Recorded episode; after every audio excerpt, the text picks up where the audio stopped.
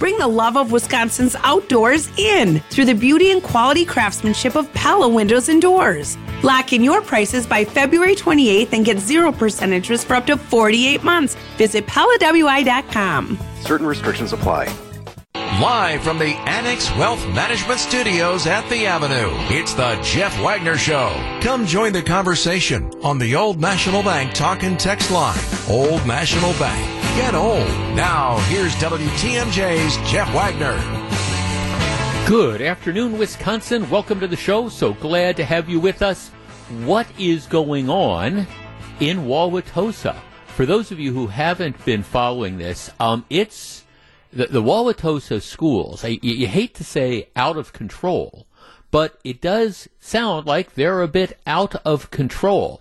Um, there's been a series of of fights, and there's been a lot more fights, I'm told, that have really gotten attention. But here's some of the ones you know that we know about. September 9th, Wauwatosa East football game. Um, fight in the stands. Officers arrive, and there's reports that somebody had a, a gun. School officials were going to clear the stadium. Uh, a group of people refused to leave. Four people were ultimately arrested.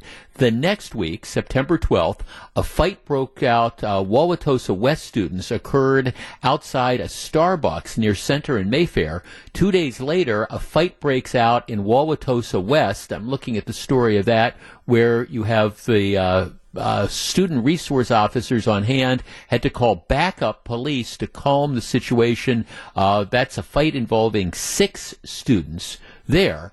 Um, this is one that broke out outside the cafeteria. Medical personnel responded to the school for a student who was having difficulty breathing following the fights. So, you know, you, you have that going on. The wall after this, and this is back in September, the Wauwatosa West principal puts up a stout statement saying, it's unfortunate that the start of the school day was disrupted by this incident.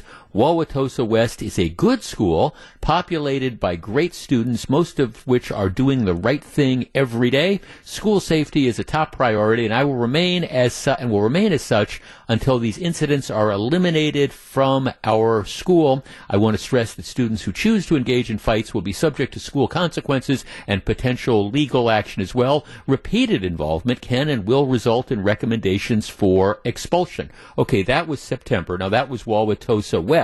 If you've been following the story, and like I say, our very own Vinny Vitrano, I think he's the one that ended up breaking this story. You can view you can view what happened, the, the video of this, the cell phone video, um, on our website, 620wtmj.com, or if it's more convenient, I've reposted it on my Twitter account, um, which is, you know, at, at Jeff Wagner 620. What happened yesterday, and this is, this is one of these, these fights that it is just a flat out Pier 6 brawl the story, and it, it, it's really very difficult. You watch this video, and all you see are females just wailing on each other. I mean, it's you've got one female who's on the ground and somebody else who's kicking them as hard as they can. You've got people that are swinging back and forth. I mean, it is a Pier 6 brawl. And a lot of people, of course, are participating in it. A lot of people are just standing around watching it. Somebody's obviously videotaping this.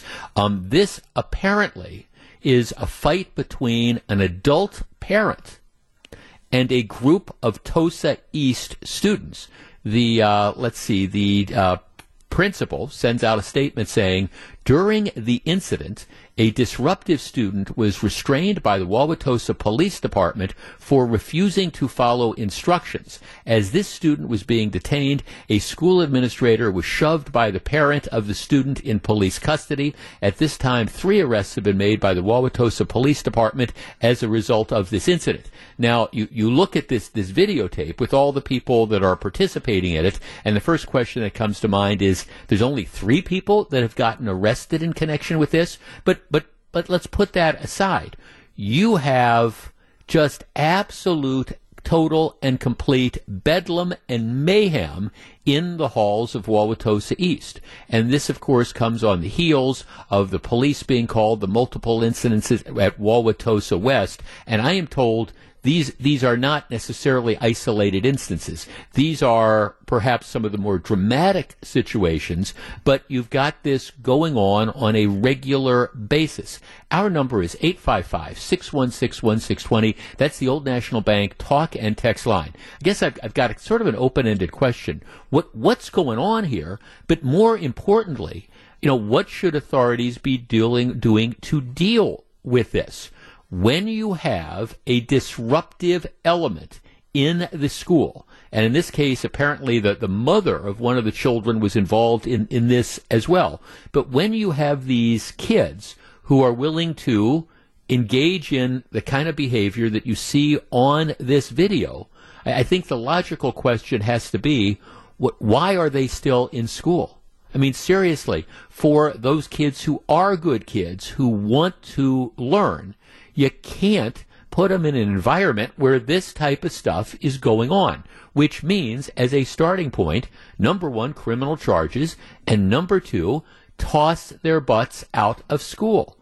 855 616 1620. That is the Old National Bank talk and text line. If you've seen the video or you're familiar with these stories, I mean, how can you let this go on?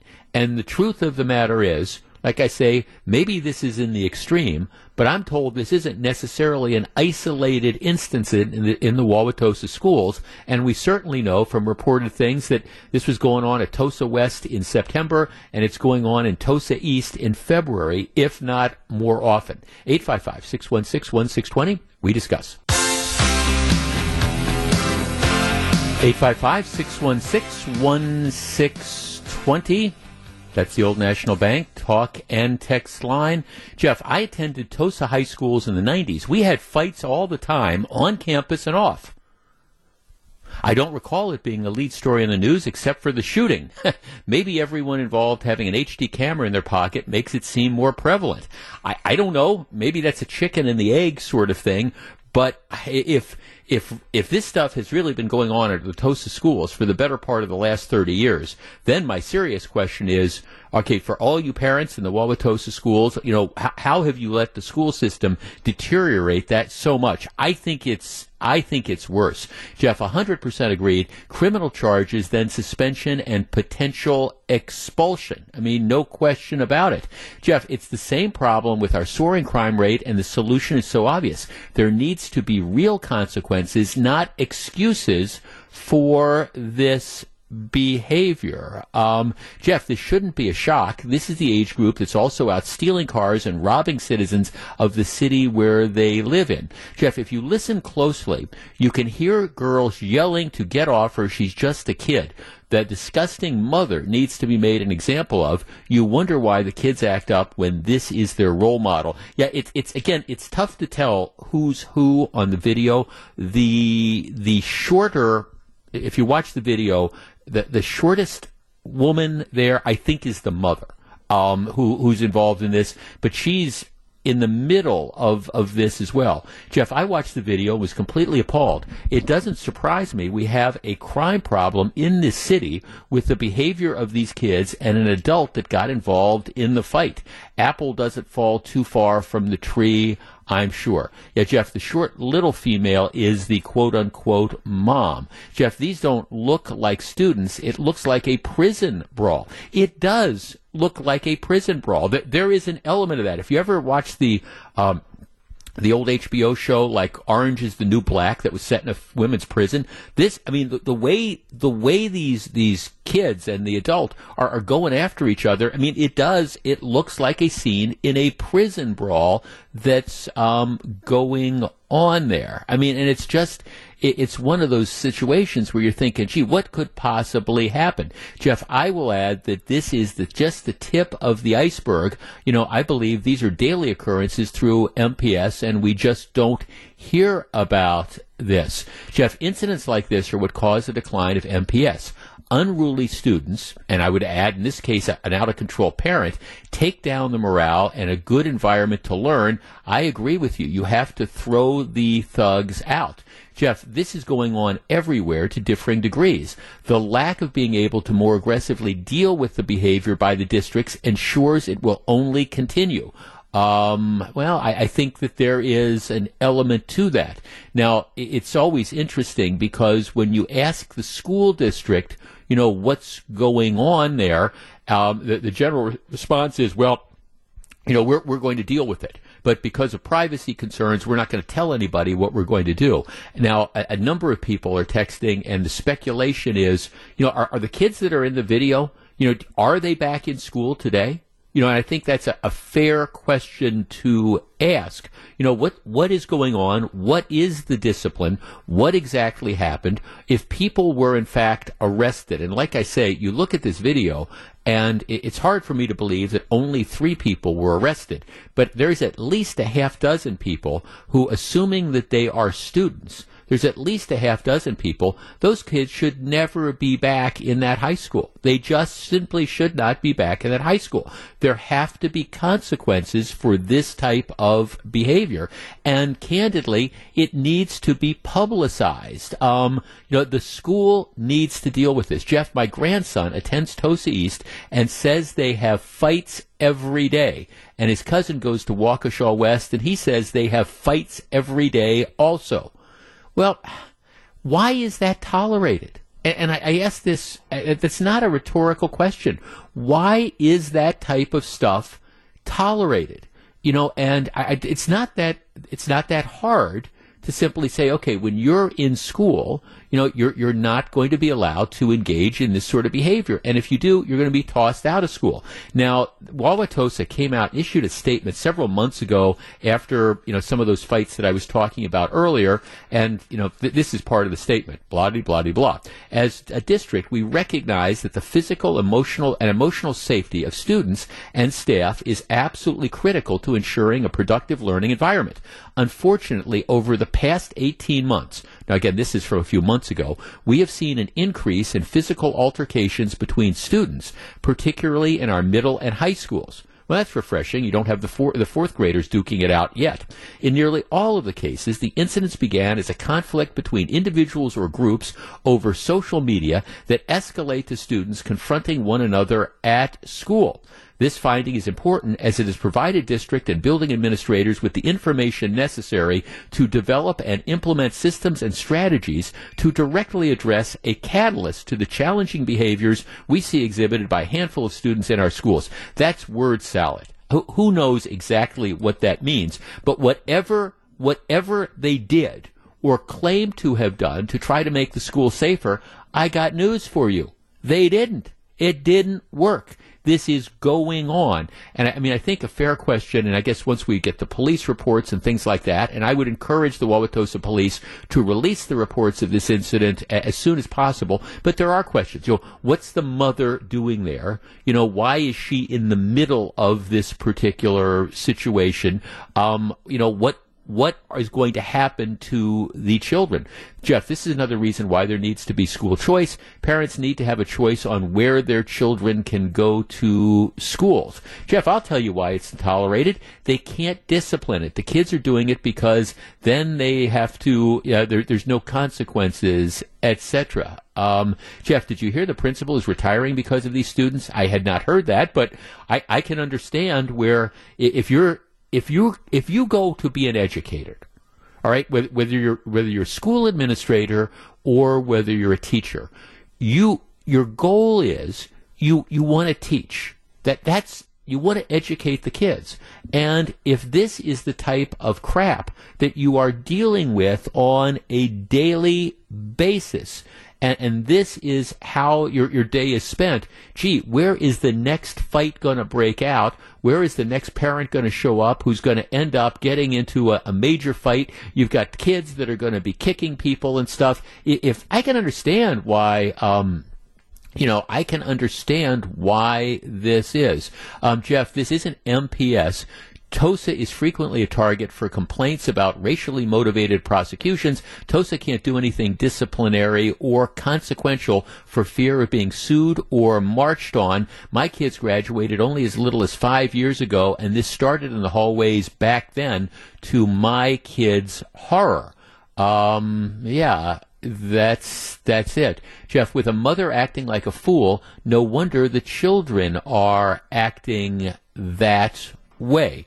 And I've got some people who are texting me and are saying, well, you know, you, you've got to view this, you know, why, why aren't you talking about race? Well, I'm not talking about race because that's not that is not the underlying issue here. The underlying issue is whether it's Hispanic kids or white kids or black kids. It's kids that are getting involved in this type of behavior, in these type of fights, and parents who are aiding and abetting it. And that's what you need to focus on, the behavior. Teach whoever the kids are, regardless of what their race is, consequences of this type of behavior. Jeff, if the solution to this nonsense is obvious, why is it not applied? Well, that's a fair question. Like I say, a fair question would also be the kids on this video, are any of them back in school today? And if a single one of those kids is back in school today, the question for the superintendent who is a controversial figure in and of himself, would be why are these kids there? Jeff, allowing a parent to be in the hallway was an error in this event. I'm an MPS teacher and we do not allow the parents to be in the area with other students. The parent harming a student is intolerable. I don't know TOSA's procedures, but parents should not be allowed in the general area unless directly taken by a safety aide or an administrator. Jeff, it's going to take more people and more money. Are citizens going to accept that? Well, the alternative is people are going to pull their kids out of the schools. I think that's the reality. Um, Jeff, this is the reason why more and more parents are putting their children in private schools or online schools. I refuse to put my daughter in the public schools. Um, yeah, Jeff, without revealing too much, I work in Wauwatosa. These types of fights happen all the time the city and the school administrators hide crime stats and incidents like this all the time. I am hearing that from other people as well. That, the general strategy has been we're really, despite what we might say, we're not going to be transparent because we don't want the general public to understand how bad this is. This is not unlike, you know, Bayshore Shopping Center years ago. They used to do this with shoplifting and I understand this is different from shoplifting, but you know, merchants were encouraged not to file police reports about shoplifting because you file the police reports, you complain about shoplifting, that becomes a public record, and people would see how prevalent it would be, and then people might be afraid to go to the different stores because of the crime. If if this is going on in the schools, and there are in fact fights happening on a regular basis, but we're trying to downplay that because we don't want people to know how bad it is, well, that's a problem problem as well. The school needs to be transparent, and I'm not sure we're getting a lot of that. Hey, but before I, I throw it to the news, let, let me just share a couple texts that I've gotten on this because th- this is why there needs to be follow up on this story. Uh, Jeff, my husband is a teacher at one of the Wauwatosa middle schools. They are absolutely told not to suspend or discipline the kids that are getting into fights. It's becoming a very dangerous situation for both staff and the students.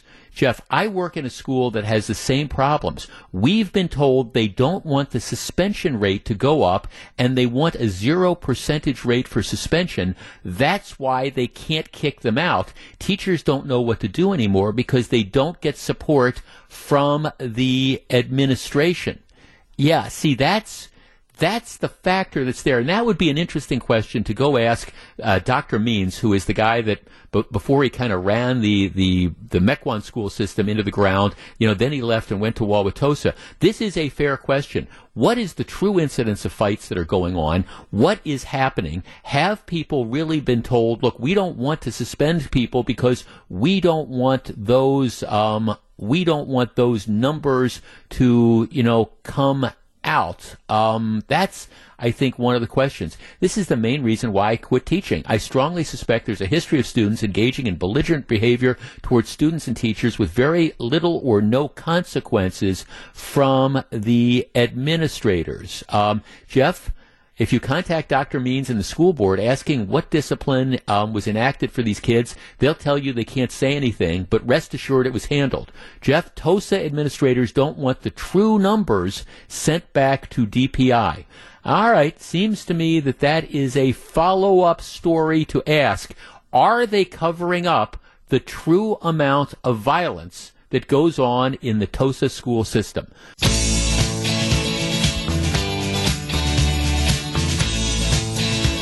So, very glad to have you with us. All right, it is no secret to anybody that there has been an epidemic of car theft going on in the city of Milwaukee and in other urban areas across the country as well. And while all sorts of cars get stolen, it's turning out that there's two types of cars in particular, Kia and Hyundai's, that are stolen a lot more than all the other types of cars. Why? Because it's easier to steal them. Because many cars, particularly most of the, the newer cars that have like the push button starts, they have what are called engine immobilizers, which means that you've got your key fob in your pocket and you know you need your key fob to start the car. So what happens is if you don't have that key fob, that the car isn't going to start or it's not going to go very far. It will be immobilized. Well, there's various models of these Kias and Hyundai that don't have the, the push button starts. They still use the old ignition. Um, the vehicles affected are 2015 to 2019 Hyundai and Kia models with turnkey ignitions, as opposed to the the push button start. And what happens with again out going into the details of this if you've got the the key the ignition the old key sort of thing you can steal the car and it won't shut off. There's not engine immobilizers. There's also an issue with regard to um, some of the you, you, can break the back window in some of these cases, and if you do it in a certain way, the car alarm isn't going to go off for a long period of time. So uh, these cars are being stolen. The response of some people in on the Milwaukee Common Council has been instead of going after the car thieves, it's been okay. What we should do is we should end up suing, you know, the car manufacturers for producing these cars that people can steal. And of course, my response has always been, well, why, why don't we concentrate on going after the car thefts? But right now, Kia and Hyundai have announced that they are, for the cars that are affected, here's the deal they are going to provide a software update free of charge that will be handled in a phased in approach. The upgrade modifies the control models on Hyundai vehicles that have the standard turn to key to start ignition systems. And once the computer system is upgraded, locking the doors with the key fob will set the factory alarm and will activate an ignition kill feature so the vehicles can't be started when vehicles, when people try to take off with them. Now, the way this is going to work is customers will have to use the key fob to unlock their vehicles and deactivate the engine kill feature. So it is going to be kind of this extra step. And then what they're going to do is they're also going to give out a window sticker alerting would-be thieves that the vehicle is equipped with anti-theft protection. So they put this like thing on the back car the car saying, "Hey, if you think that this is one of those Kias that you're going to be able to steal easy, don't bother doing it because we've got the window sticker there." So that's that is what they are offering to do. And according to Hyundai, all of the company's vehicles produced since November of 2021 have an engine immobilizer. So th- this is it's a problem that is pretty much exclusive to you know uh, three or four or five model years of this car. But now they're rolling out and they're saying, okay, this is what our solution is going to be. Our number is 855 616 1620. That's the Old National Bank talk and text line. Okay, if you are an owner or you know people who own these particular model cars, is this going to satisfy you? Are you going to be happy that, okay, they've rolled out this software thing, and once we make the adjustment to this, you know, you're going to need to use the key fob to open up the car door and to deactivate this, but it's going to make the car less likely to be sold, to be stolen. Is this a satisfactory response to this problem? And from the perspective of people who own Hyundais and, Hyundais and Kias, will this make you, I don't know, perhaps more likely to buy one of these in the future? 855 616 1620. That's the old National Bank talk and text line. Are you happy that this is what they've come up with? We discuss in a moment. 855 616 1620. That's the old National Bank talk and text line. Um, if you're just tuning in, uh, Kia and Hyundai have announced that they've got uh, they've got a fix that they're going to be rolling out for the, these model years 2015 through 2019 that are getting stolen right and left. And essentially it's software update and in, in order in order to get the car to run you're going to have to have the key fob and you're going to need, you need to use the key fob to essentially unlock the the system so you can turn the key and start it. Right now, what happens is you just need the key and there's no engine immobilizer. I think as a starting point, they had to do this I think first of all they're afraid of a class action lawsuit that's going on. Um, not not the city trying to sue them because these cars are getting stolen, but owners who are saying that hey, th- this is a defect. Secondly, from the perspective of resale value, that this has got to be, at least in my opinion, really really good news for any of you who bought one of these cars not understanding there was the problem. Because my my comment would be good. I can't imagine how how you would resell one of these cars in the secondary market for anything close to what it's worth. I mean, who would buy one of these cars knowing that if you park it on the streets, it's it's in all likelihood going to be stolen? Now that you have this software fix, assuming that it works, I think it, it might might help the cars retain a little bit of their resale value. Susan in Brookfield. Susan, you're on WTMJ. Good afternoon. Susan. Hello? Hi, Susan. Hi, go ahead. Hi. I have a 2019 Hyundai Elantra, and I couldn't believe that I had a, bought another car that was easy to steal. I had a car stolen years ago, a Cutlass Supreme. And they were popular to uh, steal then, too. I would be happy to have a software update. I unlock my car with the key fob all the time anyway. Um, and I I don't think it's the car thieves who should. I mean, I do think it's the car thieves who should be gone right. after, not the manufacturers. But I would love to have the software upgrade. Well, well, right, and and to me, I think you know where, like I was just saying a minute ago, where you're really going to get the, the payback on this is when you go to trade in the car or sell the car because right. I have I have to imagine. Right. look, I I mean I don't know, but I, I if if I were in the market for a used car, there's no way without that software update that I would want to buy a Kia or a Hyundai. I just I just wouldn't. That's so absolutely, this has yep. got to be. Absolutely. Yeah, yeah thanks and for call. you, you might not be able to insure. Okay, right. Bye. Um, no, thanks for calling. So no, well, well, you're you're exactly right.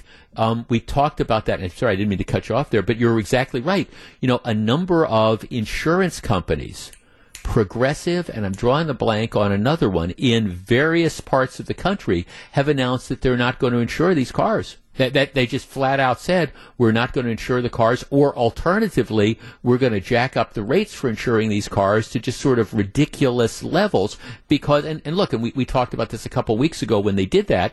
I, I don't fault the insurance companies; it, it's all about risk. But the people who get screwed over and over and over are the people who in good faith bought these vehicles. So hopefully, you know, if you implement this fix and the software fix does work and you're able to get the message out. I do kind of like the idea that you're going to put the sticker on the car that tells the bad guys, this is theft protected. So if you bust into this, you're not going to be able to steal this. So go find another Kia or a Hyundai to steal.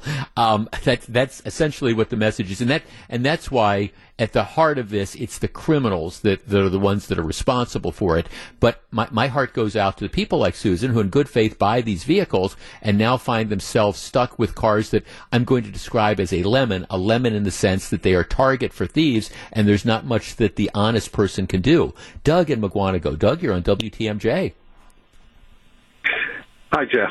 Um, Hi, Doug. I, I think it's a day late and a dollar short because uh, their, reputation is is taking a hit through. Well, I, I I think it's more the criminals' problem than the manufacturers, but right. they should have done this a couple of years ago because right now it's become like sport. And when you hear of a 17 year old who's stolen and gotten caught with his 30th stolen car in Milwaukee, uh, yep. what's wrong with society. I mean, you and I are contemporaries in age. When we were a kid and you had a friend who got caught stealing a car, it was a huge deal. Now yep. it's like literally like jaywalking. But Well, yeah, I- and your and your relate to my parents wouldn't let you hang out. And your parent, gee, you know, Doug, you and I are buddies, and I go out and steal a car, and your parents find out about it. They say, "Hey, you're you're not hanging out with your low life buddy Jeff anymore." You know, I I don't want you, No. you know, to to get drawn into that. But right now, you get the idea that stealing cars is almost a badge of honor among some of these people, these kids.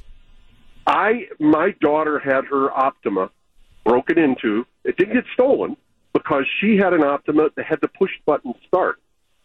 And Right. but you're not dealing with rocket scientists here. So they broke Yeah. her window out and destroyed her steering column that didn't even have the key in the steering column.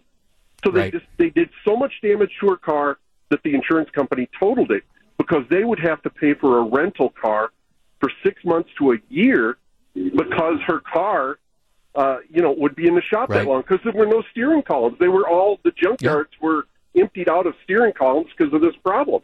So she had to Yeah. go out and find a new car.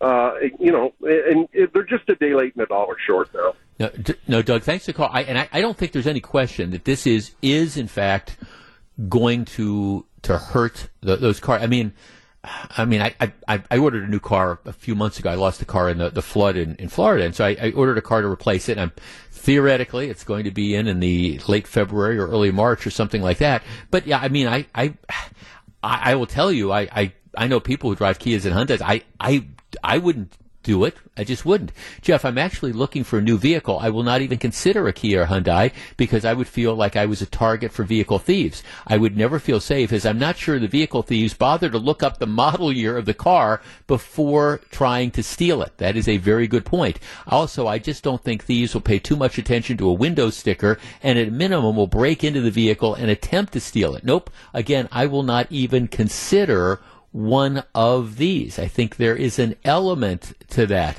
Jeff, I'm in the market for a used car. There are a lot of Kia and Hyundais for sale cheap. I will not touch either one of them anywhere. Um, let's see, Jeff, this is more than an adequate fix. I don't blame Hyundai for this, but our criminal justice system. Well, I think there, there, there is an element to that. There's no question about that. And there, there's, there's an element uh, of that.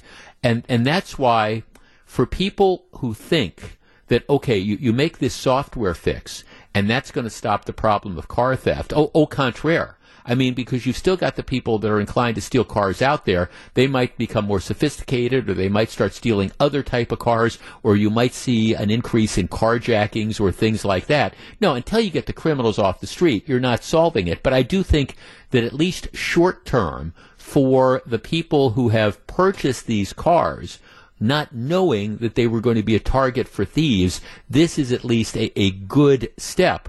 You know, would it make me feel better about Kia and Hyundai? Uh, that's a different story. Danielle in Milwaukee. Danielle, you're on WTMJ. Good afternoon. Good afternoon. What do you think? Yeah. So, well, I bought, I was just after a divorce, getting on my feet, you know, thought I bought this awesome car. It was just before, it was like a 2020 Hyundai to sport, you know, thought I'd get a sedan. I've always had like a crossover, and I was like, oh, I'll, I'll do that. And this is before like the the Kia Boys and all that uh, came about. Um, and a couple of months later, car got destroyed, absolutely destroyed. Um, and I had progressive insurance, and it cost about four thousand dollars to get the whole thing fixed. They didn't steal it. I, I don't. I don't know if somebody caught them or something. I'm not 100% sure. But um yeah, Progressive denies they they won't even take my I, I they won't uh cover my car anymore. So, you, do, um, so you can't. Do, now, do you still have the, the same vehicle? You see, you have the same car that I do. Okay, but they won't. do, But they yeah, won't. but They won't insure it moving forward. You're on your own, huh? Nope. Hmm.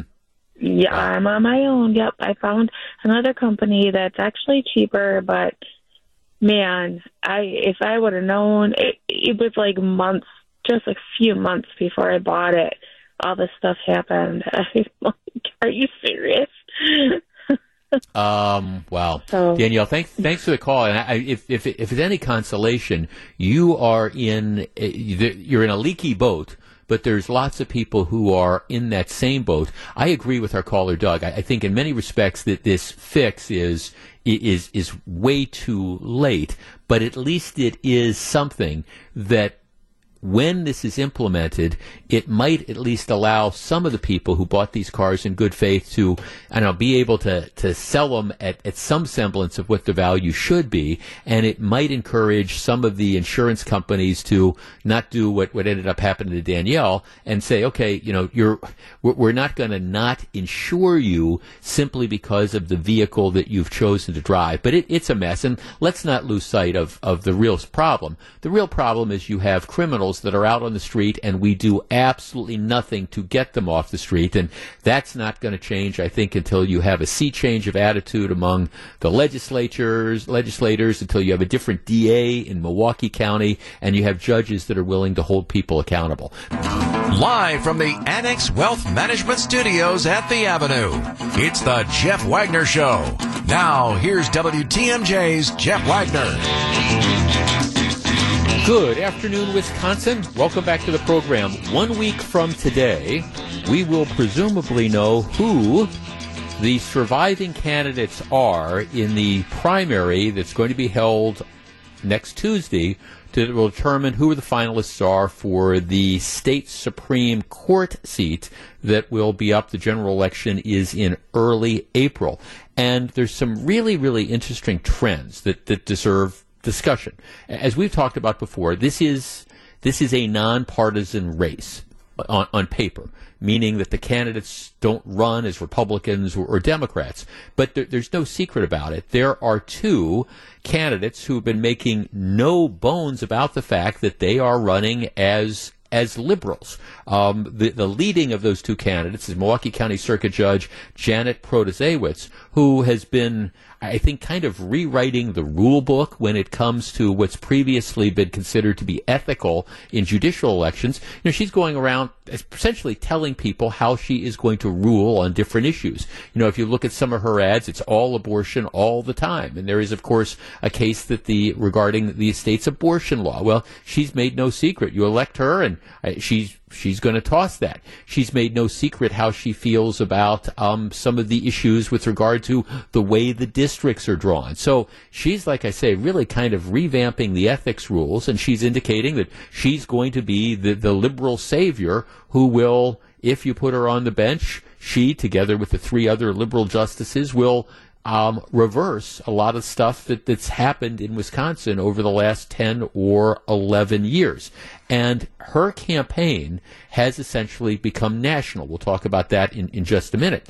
The two conservatives running are former Supreme Court Justice Dan Kelly. Kelly was appointed by Scott Walker in 2016. He lost to a liberal challenger in 2020. He's been you know, trying to get that seat back since then. The other candidate, you just heard her ad, Jennifer Dorow, who is from the, the, from Waukesha County. She's been a judge for 11 years. Before that, she was a prosecutor and a defense attorney. She is one of the other conservative alternatives that are running. Though it's been really interesting about this is again the national flavor that this has taken. Janet Protasiewicz, the liberal, is bringing in a huge amount of money, but by and large, it, it's out of state money. For example, the candidates had to report the amount of money they had raised between the first of the year and uh, February 6th, and that those reports had to be in by Monday. More than okay, so Protasiewicz announced that um, she had raised two hundred thirty-five thousand dollars from large donations. Of that two hundred thirty-five thousand, 206,000 came from out of state donors. And these, there are people in New York, there are people in California, there are liberals all over the country that are pouring money into the campaign of Janet Protasiewicz in an effort to try to influence the outcome of decisions in Wisconsin. And I, there's, I mean, there's there, there's nothing illegal about it, but I think it's pretty much unprecedented to see this out of state money pouring in in an effort to try to influence a, a state Supreme Court race. It's not like, gee, you've got out of state money that's pouring in trying to get a Democrat or Republican elected to the U.S. Senate, so maybe that's going to have control of the U.S. Senate. No, this is, this is liberals from all over the country who are spending a ton of money to try to elect a, a liberal to the Wisconsin Supreme Court. And it's interesting because right now you have the two conservatives, and of the two conservatives, one of them is kind of running a that would be Dan Kelly is kind of running the scorched earth campaign, you know, going around and trying to trash Jennifer Dorow, the other candidate. So while you have the liberals pretty much united behind one candidate, and I understand that there's two that's running, but from a fund- fundraising perspective, you know, everybody's all in on the liberal Milwaukee County Court judge. Meanwhile, the conservatives are kind of squabbling back and forth, and Dan Kelly refuses to even say whether he and some of his hardcore supporters will support Jennifer Dorow if and when he loses on Tuesday. Our number, 855-616-1620. That's the Old National Bank talk and text line. Here's where I'm, I'm going with this. And I was talking to somebody about this at dinner last night. I think it's way past time for the conservatives to grow up in, in Wisconsin and recognize what is going on here. There is a concerted and successful effort by well heeled, big money liberal groups, not only individual donors, but also some of these kind of dark money groups. They're, they're, one of these dark money groups that euphemistically calls itself something like a Better Wisconsin is, is spending like darn near a million dollars running ads trashing Jennifer Dorow. Why are they trashing Jennifer Dorow? Because they want Dan Kelly to win because they believe, correctly in my mind, that Kelly would be, of the two conservatives, he'd be the less likely to get elected. So they're, they're trying to convince Republican voters or conservative voters to vote for Dan Kelly, knowing that he's more likely to lose in the general election. But there is a concerted effort that's being run on a national level and it is extremely well funded to try to flip the Wisconsin Supreme Court with all the things that will mean. And part of the thing that I think is going on here is, is I'm not sure conservatives see that happening or are as alarmed as they, at least in my opinion, need to be to realize that, hey, this election, I'm going to use the word stolen. I don't mean stolen in terms of like the, the ballot boxes, but, but I mean, I think you know, I think this election could be taken from conservatives because they just naively fail to understand what is going on here. And the first thing that needs to happen is the conservative candidates who are running need to come out with a pledge of unity and recognize that, you know, whichever one of them emerges from the primary on Tuesday um, needs the support of everybody who does not want to see this policy shift that you're going to get if the liberals win. Our number, 855-616-1620. That's the old National Bank talk and text line. We, you know, I haven't taken phone calls on, on the Supreme Court race uh, yet because it, you've got the primary coming up, and I, will will obviously spend a lot more time on it during the general election.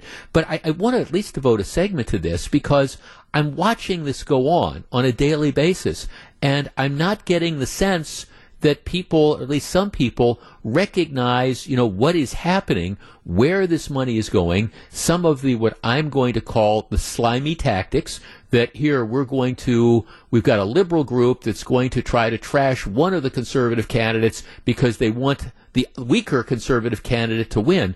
I, am just not sure people are tuned into this, and I'm wondering if it's going to be perhaps too late. 855 616 1620. Are you focused on the Supreme Court race, and do you see what I see going on? We discuss in just a moment. One of our texters was saying, are, are, there places that you can go and, and, look at where the contributions come from? Yeah, the, these are all public records, but I'll, I'll give you an just a, a summary because Janet Protasiewicz, she's the one that's getting, she's the liberal that's getting all the, this huge money support that's pouring in from all over the country. For example, um, the, the, let's, I'm not talking about the dark money groups, just the money you can give directly to campaigns. Let me give you just a list here. Her campaign has received the maximum $20,000 allowed by state law from Robert and Justine Haslow of Edina, Minnesota. Elida Messenger from Afton, Minnesota, Lee and Louise um, Lanier of Los Angeles, and Susan Lubar of Madison. So that, that's one local donor all the other max out donors are from out of state. Protasiewicz has received $10,000 donations from Joanne Whitty of Bedford Hills, New York, Tracy Solomon of San Rafael, California, Mary Ann Halkins of New York City, and Marilyn Duker of Pikesville, Maryland. Yeah, this is this is going to be the Wisconsin Supreme Court justice from the east or the west coast. It's and, and again, this isn't we're not even talking about all the the money that has poured into the you know various like, I'm calling them the dark money type of things that are running like the different ads. It's tougher to figure out you know where those groups are are getting their money from. But um, like I say, this one group, a Better Wisconsin, they they're spending darn near a million dollars to try to trash Dorow in the primary because they believe that she will be the t- more difficult candidate to beat in the general election. 855 616 1620. Bob in Milwaukee. Bob, you're on WTMJ. Hi, uh, interesting topic. Um, i would vote liberal in this race, but I still find it disgusting, and it just, this is what what this is what turns me off about politics. I'm sure the Republicans would do the same thing if the, the tide was turned, but this is just not right. And I guess I have a question for you. Would ranked choice voting in an open primary negate this? Uh, you know, what do you think? I, I, I, I'm, I don't, I don't know how I feel about ranked choice voting. I don't, I don't think it worked out very well in Alaska, but that was a partisan primary. You know, what, what do you think? Do you think that would right, be good? Right. In, you know, I, I, I think it would. in, a, in an yeah. open primary, I think it would work because um, you wouldn't have to worry about uh, you know the uh, Republican losing if if there wasn't a majority uh, of one, you know, a majority vote yeah. on one person. If it was, uh, you know, that your second choice would be either yeah. one of the two Republicans, and that would might you know be something that would help out in a case like this. And yeah, again, Bob, thanks I'm advocating for, for a candidate I don't like, but I mean, right? No, know, no, no, no. I, I should not be going on. Right, no, Bob. Thanks for the call. I, I get it, and I, I just and I, I have to. I, I don't. My general reaction is I don't think much of ranked choice voting, but I, I don't. I, I don't want to say that definitively because I, I haven't thought how it work in, in some of these nonpartisan primaries. But I, I do. I, th- this you know, we, we, always talk about elections being important, but this is a very significant election because for the first time in a long time, this is this is a race which would um, tilt the ideological slant of, of the court. And, and there's no question. Again, Janet Protasiewicz has made no no bones about it. And, and this is we're, we're sort of in uncharted ethical territory because she's pretty much signaled how she's going to rule on a number of these cases, and and that's undoubtedly why she she's getting all this money in. My prediction is if she is one of the two candidates that emerges from the election on Tuesday, you're going to see I mean, if you thought you saw a lot of abortion ads um, during the November election, this this Supreme Court race, it's going to be pretty much all abortion all the time because Protasiewicz has been very, very clear that I, I think she will you know, strike down anything that limits uh, abortion. And I think she's hoping to kind of ride that together with a lot of national money into the election. Will it work or not? I, I don't know. Um, but I, I think this does need to be a, a wake up call for conservatives because at least at this point it's somewhat of a of a circular firing squad. Now I do know that there are a number of big money Wisconsin conservative donors who are kind of sitting this one out right now for the primary because they're just legitimately unsure as to which direction that they want to move. Now I, I think I mean, I think the choice is pretty clear, but but some of them, um, I, I, think, are, are kind of like holding off with this, and I'm hoping that once one of the two conservatives, assuming one of the two conservatives emerges as one of the top two vote getters on Tuesday, that at that point in time, people will will will start to play in this, and you're going to see the the money that ends up. Um, coming in. Uh, let's see, Jeff, I absolutely see this. These groups did the same thing in the primary for governor, so Michels would beat Kleefisch as he was weaker against Evers. Well, that's that that is the new tactic, you know. And if you if you follow me on Twitter, um, it, it was impl- I, I, have a link to a story. There's another race where that's going on as well, and we talked about this a little bit yesterday. There is it, it happens to be the district that I live in. State Senator Alberta Darling um, retired at the end of last year, so her seat is up. It is a special election. The we're essentially talking about northern part of Milwaukee County, which is liberal, and then um, across Ozaukee County and Washington County and a portion of Waukesha County that tends to be conservative. It is a conservative leaning district. It should be a Republican hold. It, it should be um, just because of the makeup of the district. There are three Republicans who are running. There's Van Mobley, who's the former mayor of Thiensville. Um, there's um, Janet Brandtjen, who is a state representative from Menomonee Falls. And I don't apologize for saying this. She's a nut. She's been tossed out of the Republican caucus. She's one of these people that really went down the Trump rabbit hole, you know, full bore. And then there's Dan Knodl, who's the other state representative, who I, I'm I, I, voted already. He's the guy I voted for. I thought it was the obvious. I thought it was the obvious choice in this matter. But you've got the Democratic Party of Wisconsin that is sending out mailers into these districts encouraging people to vote for Brandtjen because she's she's Donald Trump's candidate. Well, because they're, they're hoping that you know she'll come out of this three-way primary, and then what's going to happen is she's going to get slaughtered in the general election. She's probably well, she's probably the one of the three who has the least chance of being able to hold that seat. But that's the kind of stuff that, that goes on there. Let, let's play in these races. Let's try to, in this case, the Democrats invest in trying to convince people to vote for the candidate that they think is most likely to be defeated. And candidly, I'll be honest, because Republicans sort of bought into this, it I think it resulted in some poor candidate choices that led to some of these races that should have been won by the Republicans in 2022 not being won. It will probably be a success, but I think I'm going to pass on this one. The Milwaukee Repertory Theater is going to be commissioning a new musical that I think will run next season. Um, they're making Run Bambi Run, a musical on on Lori, Lori Bembenek, who of course was convicted in 1982 of murdering her the uh, Christine Schultz, who was the ex-wife of her husband, and then escaped from prison, conned some guy into helping her bust out of jail, and then they went on the lam for a while. And, and of course, this has been the subject of podcasts and things of, of the like. And we're, we're, everybody's fascinated with that because before the murder and stuff, Lawrencia Bembenek was for a brief period of time. She was a Playboy bunny at the Playboy Club and things like that. Um, it's just the, the story. It, it's quintessential '80s Milwaukee. Um, I think I'm going to pass. I, have always I've always told this story. I um I was in law school during that trial, and I can remember.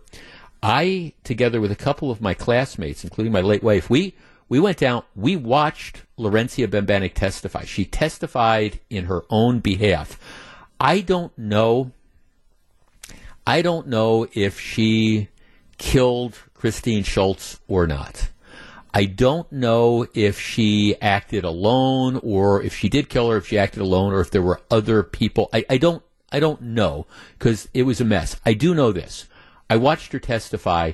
There was no doubt in my mind that when she was testifying in the witness stand, she was lying. I just no no question about it. I don't think anybody that was in the courtroom that day who watched her testify um, came away with a conclusion other than the fact that she wasn't telling the truth.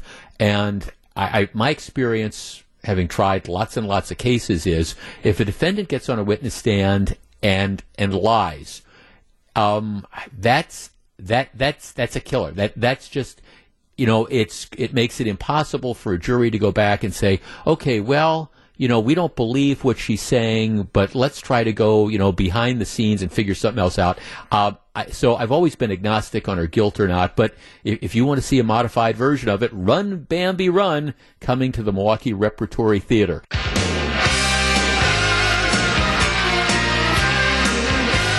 Dianne Feinstein is the U.S. Senator from California.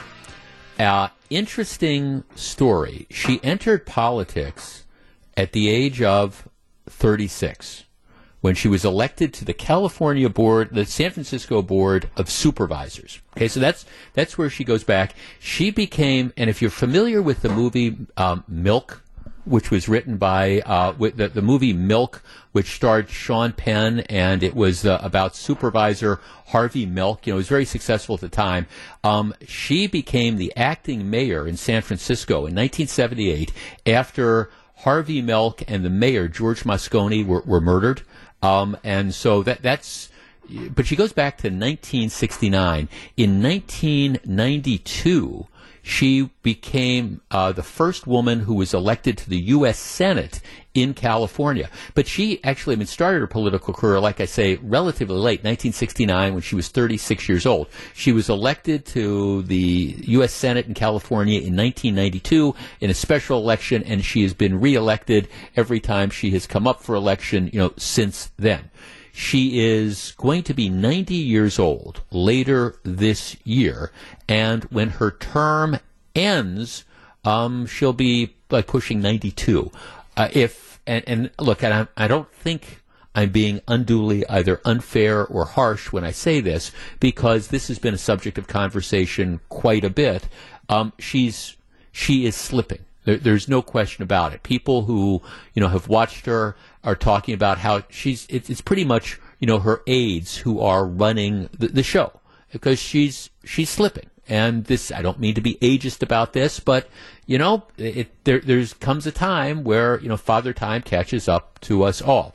Well, she announced yesterday, to the relief of a lot of people, that she was not going to run for reelection. I mean, it's entirely possible that she was going to run for reelection again at the age of 92, but she's announced that she's not going to run for reelection. Democrats in the state had been pushing her to step down and resign because that would have let the governor of California to choose somebody, choose her successor, and, and, appoint somebody. She said she's not going to do that. She's going to hang on. She's going to serve out her entire term. But like I say, she'll be pushing 92 when that term expires. And one of the things that's there is if she had chosen to run again, she would have in all likelihood won. In the Constitution, there are certain rules. For example, to be a U.S. Senator, you must be at least 30 years old. You, you can't, you, you have to be at least 30 years old to be a U.S. Senator. You have to be 35 to be the President of the United States. So we have minimum age requirements that are built in. When you look at some of these senators and some of the congressmen who have been in forever and who essentially stay there forever, one of the questions that I, I think is fair to raise is if we've got if we've got a minimum threshold, if we say you need to be 30 to be a U.S. Senator, is it unreasonable to say we should have an upper age limit a- as well? And I understand that that is an uncomfortable thing to talk about because we all aspire to continue to live long and productive lives. And the truth of the matter is that, you know, there are, there are people who into their 70s and, you know, perhaps into their 80s who can be, you know, very, very productive. But at the same time, you know, age is one of those things where for, for most of us, we, you know, our, our, we, our, our butts don't age like fine wine. It, it's just, you reach a certain point where your hearing deteriorates, your eyesight deteriorates, your reflexes deteriorate, your cognitive skills deteriorate. And I, I don't, I don't want to make this about Joe Biden. I mean, that the election is going to be about Joe Biden, but I want to talk about U.S. Senate. Our number is 855 616 1620. That's the Old National Bank talk and text line. I firmly believe that the time has come to consider, and again, you need a constitutional amendment, so I want to talk about this in theory. I think there should be an upper age limit on when you can run for election. For example, I don't know. I if, I think if it were me, I might say, okay, um, you, you cannot run for reelection if you're going to turn, I would pick 80. If you're going to pick, turn 80 during the course of your term, that's it. So if you're running for Senate and you're 75 years old, that's fine. It's a six year term. But since you're going to hit 80 during your term, by the time, you know, your term is up, you would be out. I think that would be a positive thing. It would guarantee that you get hey, you, you might end up getting some of those young whippersnappers in their early 70s or whatever. And the problem is the way the system works is you have some of these older politicians who are so very deeply ingrained and they raise so much money and they come from states where they're essentially one party states, whether it's Republican or, or, Democrat, that, you know, they get to stay in there pretty much as long as they want. And you get situations like this Dianne Feinstein situation where whatever you think about her career, all right, she's clearly not up to the task right now. Our number is 855 616 1620. That is the Old National Bank talk and text line. I, I think we, we have to come up with some idea. And if you, if you think I'm too harsh and, and, maybe the limit needs to be a little bigger. I mean, I think 80 is kind of a nice round number and, you know, you don't have to retire when you're 80, but once you hit 80, you could not run for re-election again. So if you're a congressperson, two year term, you run when you're 79, okay, then that means it's it. You clear the way for new blood. 855 616 1620. We discuss in a moment.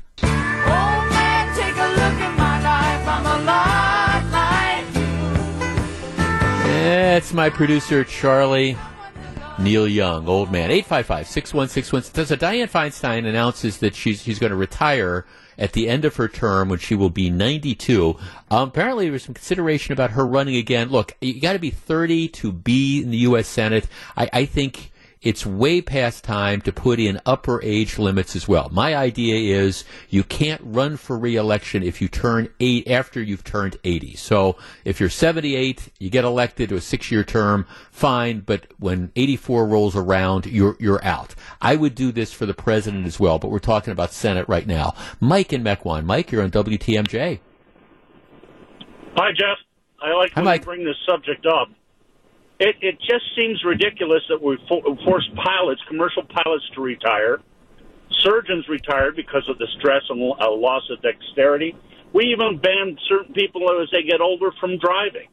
This is about power and ego. And I think a simpler solution would be term limits 10 for a congressman and six for a senator. And then also a ban that prevents you from lobbying Congress until a five year period is up. Yeah, um, Mike. Thanks for the call. I mean, I, I, I got the, the, the lobbying ban. I, have never had a problem with. I, am I'm, I'm, I'm not so much with, with term limits. See, my, my concern is that, that you have people who are are past their, their shelf life that, that are running. I mean, term limits. You know, you, you could get somebody that you said like for example, you know, 10 terms in Congress, well, you could get somebody that got elected to Congress when they were 30 and then they're being forced out when they're 50. if, if their electorate wants them, that's fine. I'm more concerned with declining skills. I like what you were saying, Mike, about the, you know, like the pilots, for example. Um, but it, it's, it, it's more pronounced and surgeons, it's more pronounced than that. You look at, lots and lots of, of our big companies around here, and, and they have mandatory retirement ages of, of 65. A lot of law firms, it's the same thing. You know, 65 or 66, it's time to phase out. And in some cases, it's a mandatory, you're gone. In other cases, it might be sort of a, a, gradual thing that we begin to phase out. But the idea is you need new blood that is coming in. And, and I don't think that that's an unreasonable thing. Now, again, you, you can argue with me about, you know, what's the appropriate, you know, what's the appropriate time um, with that.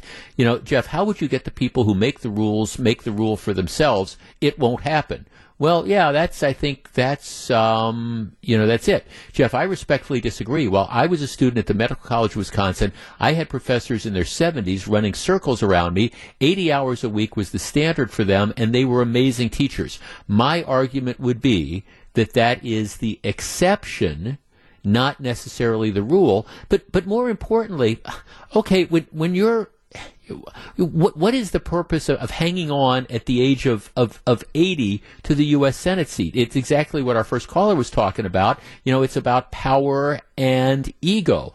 Um, Jeff, I think the limit should be 70. Um, Jeff, I see your point, but everyone is a little different. Some people can start to decline earlier than you might expect, while others can stay sharp for years afterwards. I think the tricky part is how to handle that potential decline when someone is in a position, regardless of age. Well, that, that's why you do it across the board. You, you don't worry necessarily about that that decline. You just simply say, okay, this is the upper limit.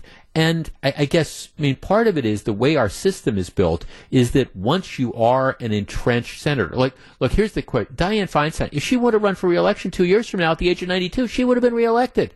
You know, it's a state that's going to be controlled by Democrats. She she has all this money, all this power. I mean, so what's the person going to run on the campaign? Well, she's too old. Well, that's not going to go anywhere. She would have been reelected. Jeff, I totally agree with you on your upper age limit for Congress, but I think it should apply to the presidency as well. Um, I agree, actually. Jeff, the age, and, and that's, see, that is my frustration. Let's take the politics out of it. You know, Donald Trump, what is, he'd be 78, Joe Biden would be 82. I mean, seriously? I, you know, seriously, can't we find that next generation of, of leaders that, that is out there? And I, I understand, you know, be careful what you ask for and stuff, but still, I, I just, th- this idea that, that you have these people who just are, are so, I mean, it's so obsessed with, with protecting the power and things like that that they have to hang on when they are clearly, you know, in a state of, of somewhat decline. I mean, you look, you, you talk to anybody, and I'm, I'm closer to 80 than I am to 30.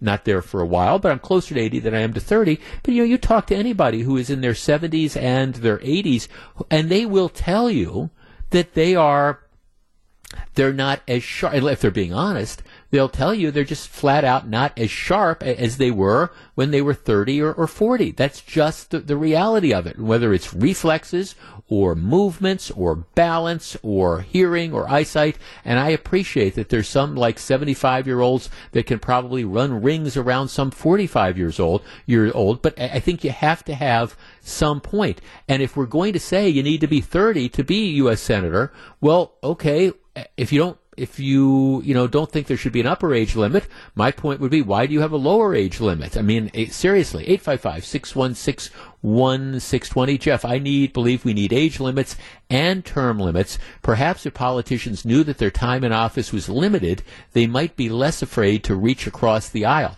Wouldn't that be interesting? You know, I, I don't know if we're going to get to it today, but I, I do I, I, do mean to have another conversation about Social Security because I, I know I talk about this, you know, once every couple months, but this is it is a frustration of mine because Social Security and Medicare they are going to go broke. That's just the reality there is not a light at the end of the tunnel. That light is a train coming the other way. And, and, yet we have politicians who have to demonize this, starting with Joe Biden. Well, the Republicans want to cut it. No, Republicans don't want to cut it. Republicans want to figure out what we can do to keep it viable. And then, well, okay, so what do we look at? Do you look at increasing the retirement age? Oh, you can't do that. Do we look at, you know, again, um, cutting benefits? Well, I don't think that's an acceptable option. But the truth is, you have to be able to have a conversation and take this on. But because you have people who are just so damn tied into trying to get reelected over and over again, and, and nobody wants to, okay, you're the one who wants to put, you know, Granny on the iceberg and float her out into the middle of Lake Michigan. Nobody is willing to take on these problems seriously. And maybe if you did have, for example, some of these upper age limits and people knew that they could not run for reelection, maybe maybe they would be willing to say, okay, I, am now going to seriously address this this issue, and I'm willing to at least have this discussion um, that that's out there.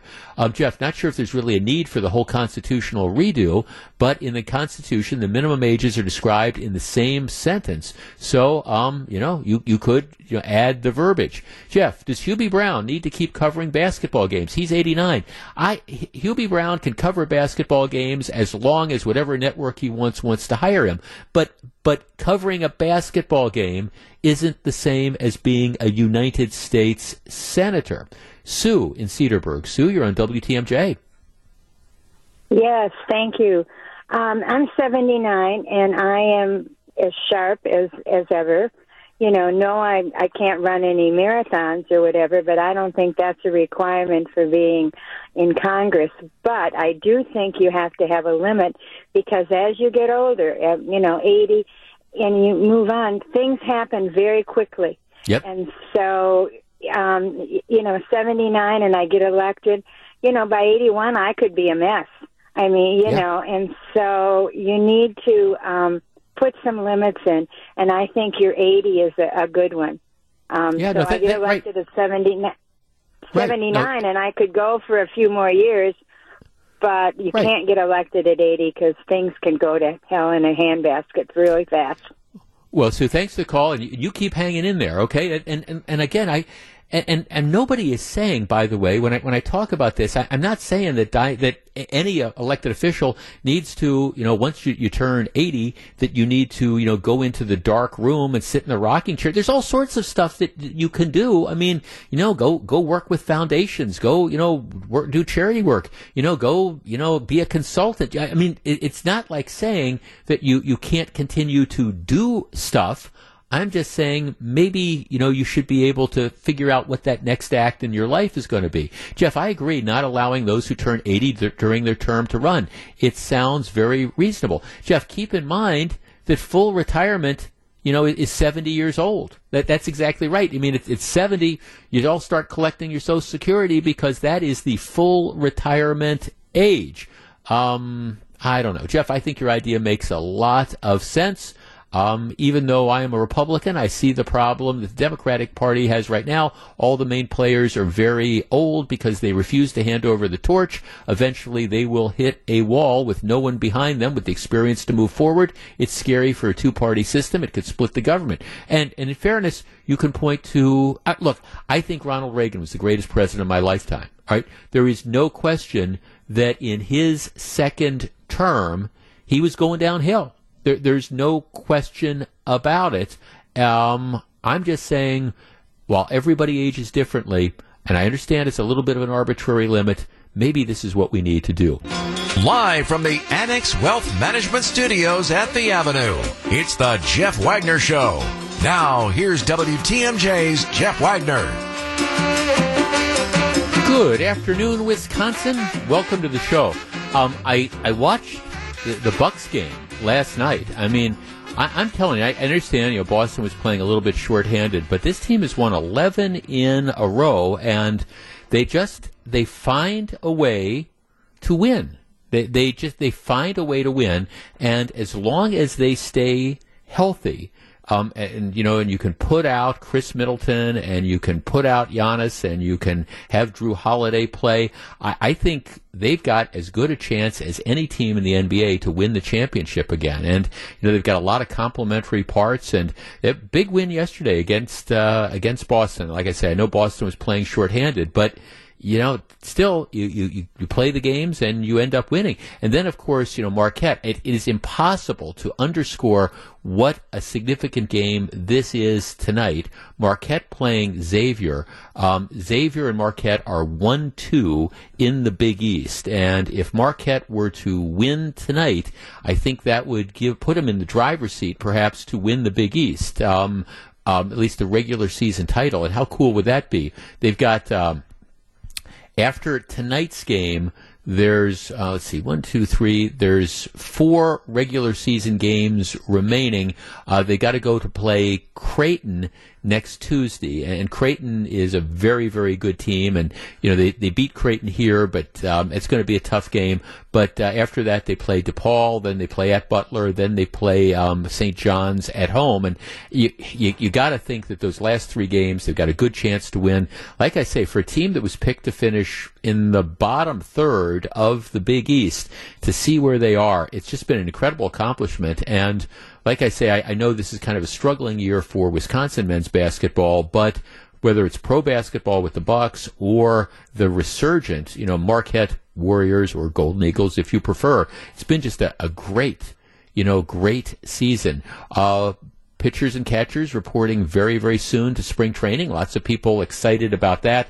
I think, um, you know, one of the things, uh, one of the things that I'm, I'm, hoping the Brewers do before the start of the, the season is, you know, take some of that money they've made over the last couple of years or that they've banked uh, with the appreciation of the franchise and, and, and invest it and figure out a way to sign maybe Willie Adames and Corbin Burnes and uh, maybe a couple of the other uh, Brandon Woodruff. Fi- find a way to sign a couple of them to long-term contracts. I think that would go a long way to easing fan discomfort. So that's it. One of our texters said, "You just jinxed the Bucks." No, they're too good to be jinxed by stuff like that. Okay, I'm curious as to your reaction to this story.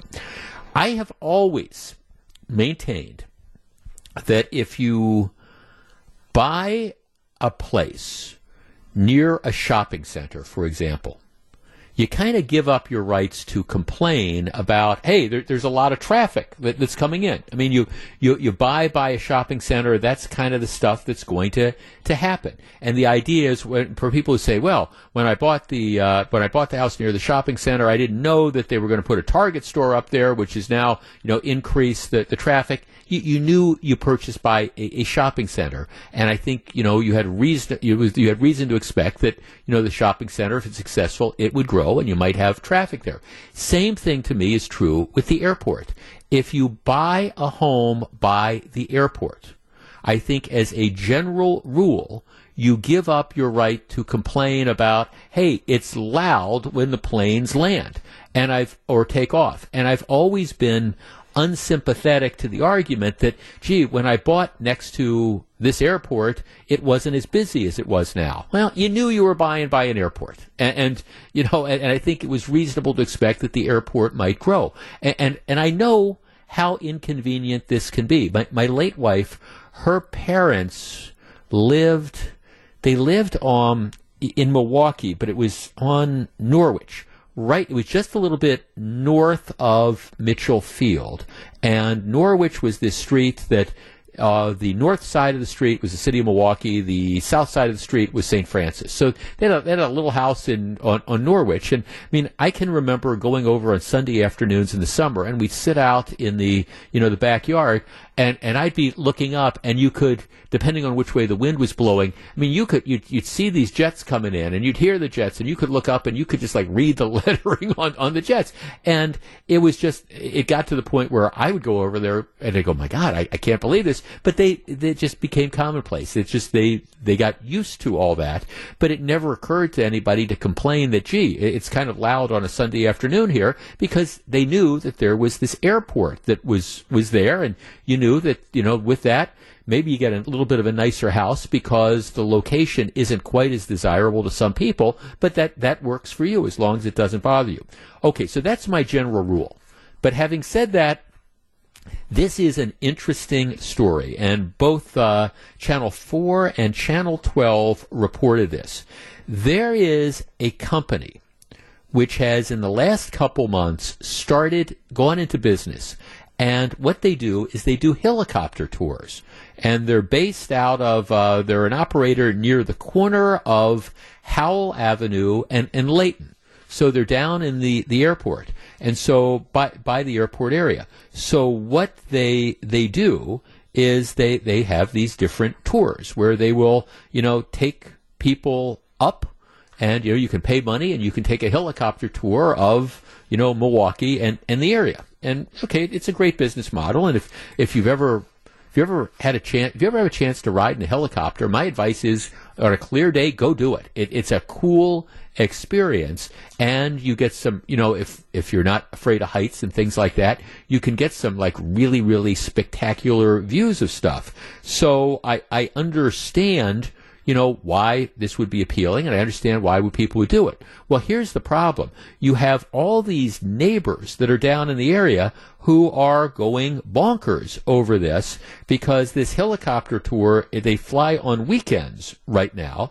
And so what's happening is that they go up and they go over all these areas, and it is creating an enormous mess when it comes to noise and apparently the, the neighbors are complaining to the alderman. Um, alderman from the area says, folks are used to hearing planes all the time, but what we have here is a completely different noise signature, a completely different volume, a completely different duration.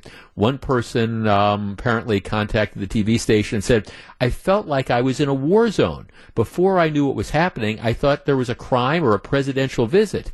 Um, the whole summer of this helicopter noise, a whole summer of helicopter noise, and I'll have to move out. Another neighbor says this, this noise is an incredible nuisance that's here.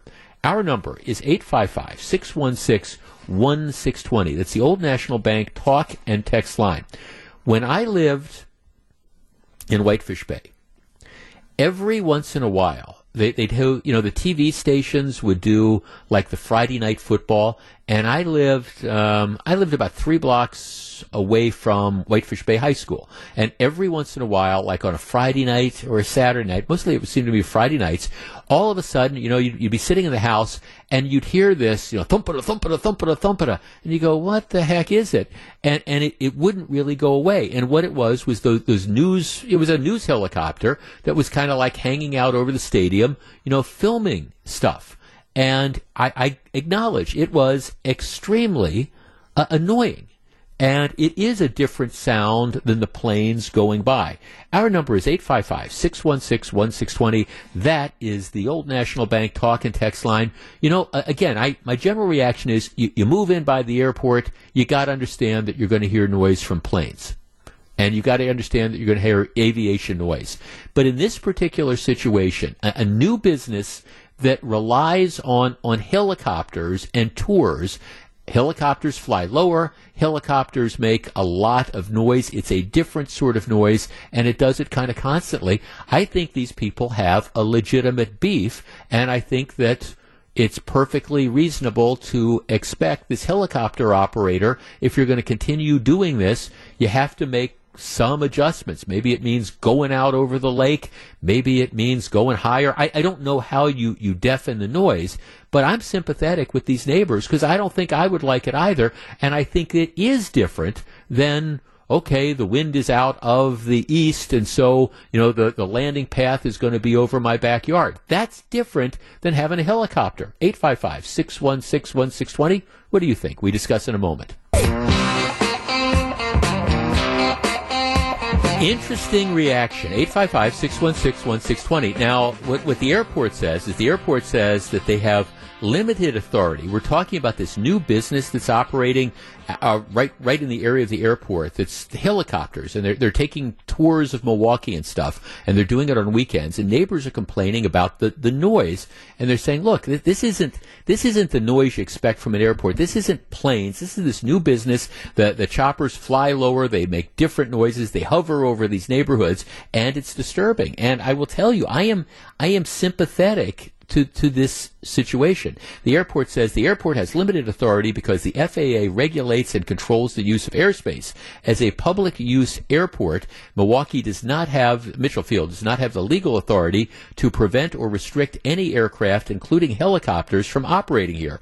Well, that, that could be, but the city of Milwaukee has the opportunity to, eh, I mean, they close down nuisance bars all the time. So, I mean, I think they have every right to make sure that this is not that, that this this new business isn't unduly impacting the, the people who live by the airport. Jeff, I live four miles west of Crites Field in Waukesha. About a year ago, we started getting helicopters flying over our house daily.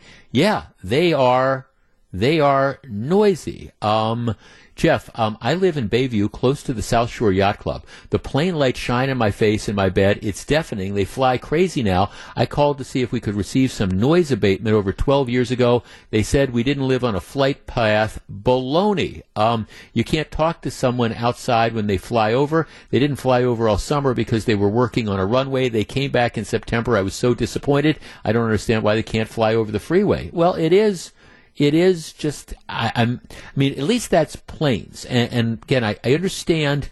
You, you, buy by the airport, and, and the airport's been operating. You, you haven't had commercial tour operators and helicopters there yet. Jeff, I agree. I, I grew up on 3rd and Norwich, and I agree. A helicopter is different. It makes me think it's military or the like. Yeah, you're going, okay, you know, what's, what's going on here. We've got the TV cameras that are over there. We got the SWAT team helicopter that's up there. You know, what's going on? Jeff, I live near Frederick. The Flight for Life flies over all the time. I don't think it's a big deal.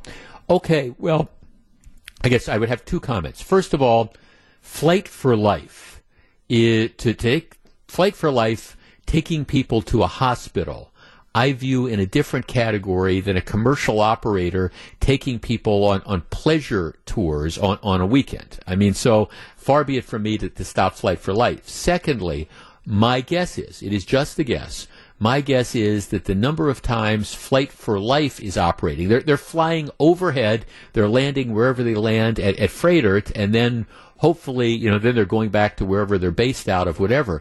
That's different than a commercial business that's just operating like on Saturdays and Sundays and maybe plans to expand to other days.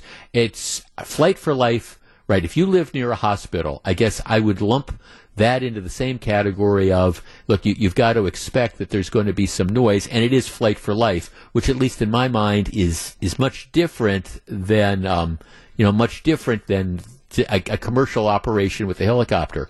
Um, Jeff, I'm two blocks away from a trauma center hospital. Helicopters coming and going all hours of the day. I think you should tell people to just get over it. Yeah. Look, I live, I live by a fire station and relatively close to a hospital.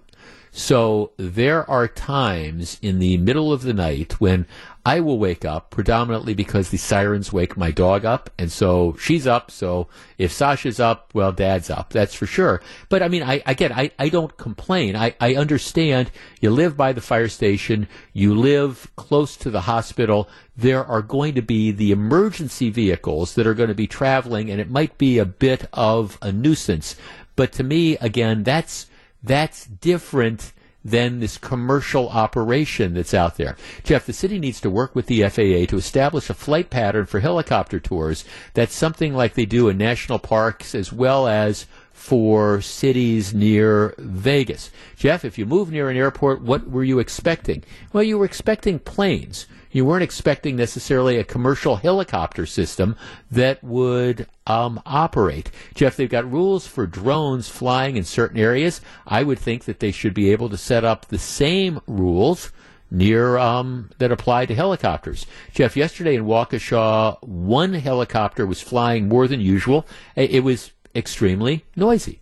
Um, yeah, I, I think you have to have a balance of that that, that's out there. And I think this is one where maybe the city of Milwaukee, if the airport says they can't do anything, the, the city of Milwaukee needs to deal with it. Jeff, I bought a house a half a mile from train tracks.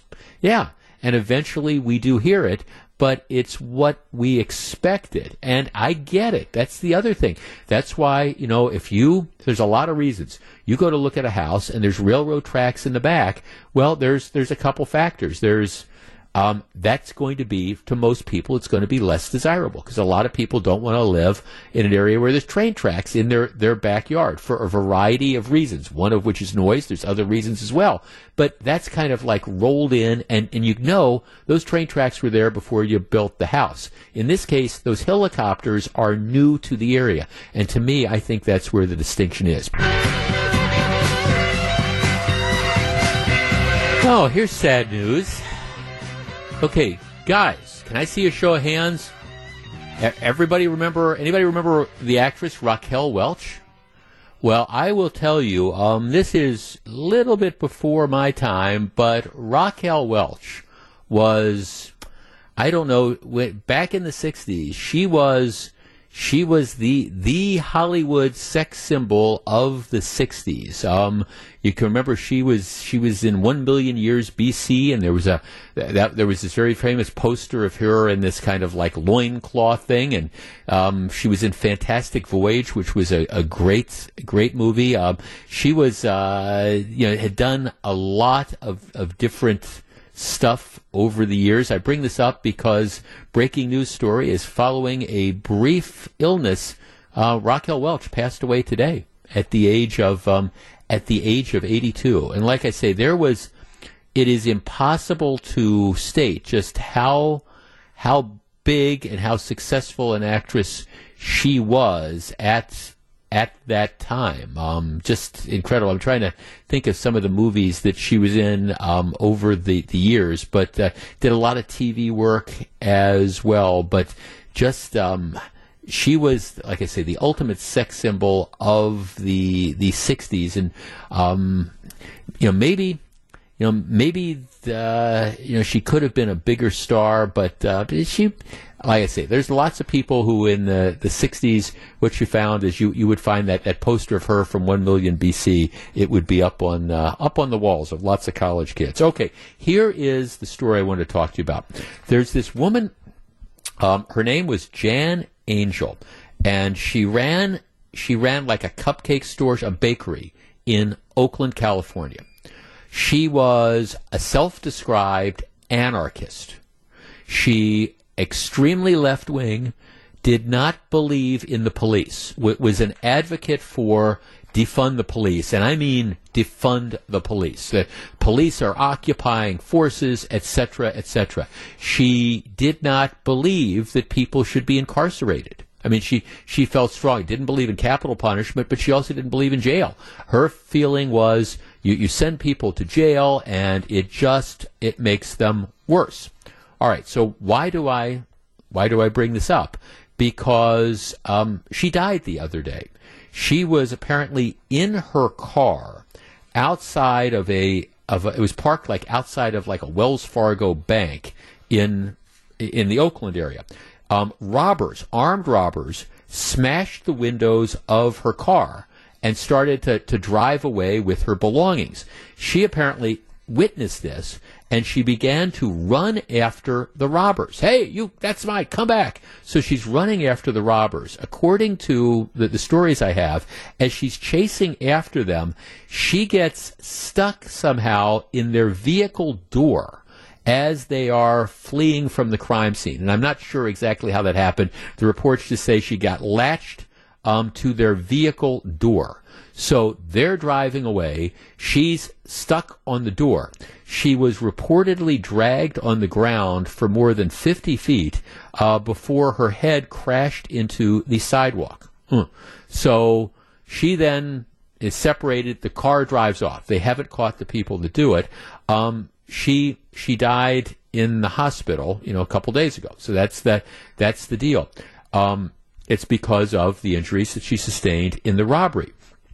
The family, her family and friends, are out there with a very public statement saying they do not want the robbers to be prosecuted. They said that Angel had reportedly been a social movement activist and an anarchist for a long time. Her family said that the victim did not believe in, in, in carceral punishment, which I think is a fancy way of saying she didn't be- believe in putting people in jail and didn't believe in incarceration as an effective solution to social justice. Um, a close friend of hers said, "Well, we, we think that you know uh, Angel would affirm that putting people in jail would only cause them further harm. So you know we'd like to find some sort of restorative justice or things like that." So she's saying, "I, I don't want them. I don't want them prosecuted. They're looking for the authorities are looking for these people because they think they're responsible for for murder." So certainly armed robbery and perhaps murder. Our number 855-616-1620. That's the Old National Bank talk and text line. The woman who spent her life as an anarchist advocating against incarceration advocating for the abolishment of the police. She's killed during a violent crime. And now her friends and family are saying, well, to honor her memory, we should effectively not do anything to the people that killed her. What do you think about that response? Should authorities honor what they perceive to be the wishes of the dead woman from beyond the grave, or is there another consideration? 855 616 1620. That is the Old National Bank talk and text line. Do you honor what people say the victim's wishes would be or not? And if not, why not? 855 616 1620. I have a very strong feeling on this. We'll discuss in just a moment. 855 616 1620, which is the Old National Bank talk and text line. If you're just tuning in, here's the story. 48 year old woman in Oakland, California, who is a self proclaimed an- anarchist, uh, believes in defunding the police, doesn't believe people should be sent to prison. Um, she's killed uh, in a robbery that happens the, the other day. What happens is she comes out, she finds that her car has been busted into, people are like stealing stuff. She chases after them, gets caught. It's, uh, the description I have is she gets latched onto the car, gets dragged 50 feet, hits her head on the concrete, and dies. Her family is now saying to honor her memory, the authorities should not prosecute and try to incarcerate the people who are responsible for her death, who, by the way, are, are still at large. What do you think about that? Let's start with Jack in Caledonia. Jack, good afternoon. Take care. Hey, Jack. Hey, how are we doing today? Good. What, um, what do you as think? As far as this indi- well, as far as this individual is concerned, um, we live in a society that has uh, norms and laws. Um, the United States is a republic governed by law, and we're you know we have representative government. So we've all agreed that these are the laws we want to live by. An individual doesn't have the right to say, no, you know, I'm going to opt out of this one, and if somebody harms me, you know, they they can go free. All right, right. It, it's just not going to work out. You know, no, the, Jack. Thanks the no, no. Thanks for calling. No, I'm, so, I'm sorry. I didn't mean to cut you off. I, I, I agree with you. See, th- th- this is the deal. It, it's not just her wishes. I mean, obviously, as a prosecutor, um, you, you want to keep take into account the, the wishes of, of the victim to an extent. But at the same time, there, there is a larger point. Okay, what what happens if you let these two guys go? if you let the people in the car, the armed robbers, go? What what happens? Well, I'll, I'll tell you, they're going to do it again. They're going to break into other cars. They're going to kill other people. It's not for this woman's family members to say, well, well, you know, she wouldn't want them to be prosecuted. That's not her concern. It's not just whether she believes in prison. It's the interest that society has in making sure that, okay, people who are doing this stuff are taken off the street. You cannot bring her back, but you can at least protect the rest of us from these people that are out there on the street. Let's talk to Susie in Port Washington. Susie, you're on WTMJ. Hi, thanks for taking my call. Um, I'm saying this uh, facetiously because this is not how I feel, but it's all her fault. What was she doing chasing if she doesn't believe in incarceration? What was she going to do to him? Um, this is as much as self-inflicted. Maybe the defense can go with uh, death by perpetrator, you know? Well, I, I, yeah, it is kind of interesting that you know what, what, why, what were you, uh, right? What were you? Thanks to call Susie. I mean, I, I look, and I, I mean to be flipped. The woman lost her life. She is a victim of, of crime, and that that's horrible. She's yet another victim of crime. But you do kind of wonder what's going through your mind. Was she going to? try to run down the, these armed armed robbers and convince them to give her her stuff back, or try to say, "Hey, you know, I'm I'm I'm down with the struggle here. I I want to overthrow government as well, and I don't want the cops and stuff. But you know, give me my things back. It, it no, I mean, I'm, I'm sure what happened here is she comes out, she gets hacked off, that she sees her car has been broken into, and people have stolen her stuff. And I mean, that's the you know the old joke is that you know uh, uh, liberals are simply uh, conser- liberals are simply conservatives. Are conservatives simply liberals until they've been you know robbed. At which point in time you, you have kind of a, a different thought about that. Jeff, I totally agree. This really honks me off. Um, well, well, Jeff, it's important to get criminals off the streets? Well, I think so. Um, Jeff, I'm sorry. I don't care what the victim might have wanted posthumously. The rest of us still deserve a safer place to live. So if caught, they should be prosecuted to the full extent of the law, including murder, if that is the correct charge in this case. Yeah, see, I mean, and you do take into account as a prosecutor, you, you do take into account the desires of victims to to a point. You know, and, and maybe it's one of these things where, you know, you're you're all about restitution. And so, okay, you can structure a sentence, the prosecutor goes to the victim and says, Okay, well, you know, we're we're going to, you know, propose this sentence and maybe it's not as much jail time, but you're going to get restitution or, or what's the important thing for you? Or, you know, this whole idea of what's the restorative justice thing where you sit down and the people, hey, I apologize. I'm, I'm sorry I broke into your car, stole all your stuff and damn near killed you. I'm, I'm really sorry about that. Jeff, sure, I have no problem with this. Leave the criminals out there to commit another robbery and perhaps murder. Um, I am fairly certain her family could get creative and honor her memory in another way. Um, yeah, I think that there's, uh, you know, an, an, issue with that. Ron and Racine. Ron, you're on WTMJ. Yeah, Jeff, what an ironic story. I kind of had the same thought that Susie did, and that's what was she doing chasing after the car? And I'm wondering if, as she got older, maybe her thoughts on things changed or something because it goes against everything that she was seemed like she was for. Well, it, it yeah, Ron, thanks for the call. I, I just it, it is I mean it is look, I mean I, I get what happens here. I, I don't care how liberal you are, I, I don't care how much of an anarchist you are, you come out and somebody is ripping off your stuff you know, what's your reaction going to be? You're going to go, hey, that's that's my stuff. That's my car that I used to drive around in. That's you know, you've got my purse or whatever. And so I'm sure it's just human nature that no matter how philanthropic, how progressive you might be, how woke you might be, when you see a couple people busting into your car and driving down the street, ripping off your stuff, your first reaction is, wait a second, what are they, what are they doing? Now, again, I don't know what she would have done had the car stopped. Uh, my guess is if the car had stopped, these were armed robbers, um, they, they, would have probably just shot her. That would be my guess. But that's not what happened. They didn't stop. They, they just dragged her down the street and ultimately she died in that fashion. But there is, there is this irony that's out there. Again, that, you know, the, the woman who wanted to defund the police dies as a victim of, of a robbery. That being said, I appreciate where she's coming from, I guess. Don't understand it, but I appreciate that perspective. But no, you don't let her go. Let's talk to Jeff in Fox Point. Jeff, you're on WTMJ. Good afternoon. Hi, Jeff. Um, yeah, I'm just going to repeat what was already said. Just that um, these, I would not honor these requests. I would lock these guys up because you want to prevent them from doing it to somebody yeah. else, and you got to keep them off the streets. Yeah, no, thanks for the call, Jeff. That's it. That that's it. You lock them up because it's uh, the the best way that you could, in my opinion, honor this woman's memory is to make sure that other innocent people don't lose their lives because I don't know, somebody who's an anarchist who doesn't believe in cops lets people who don't share that opinion out there to victimize somebody else. Okay, that's just about it for me.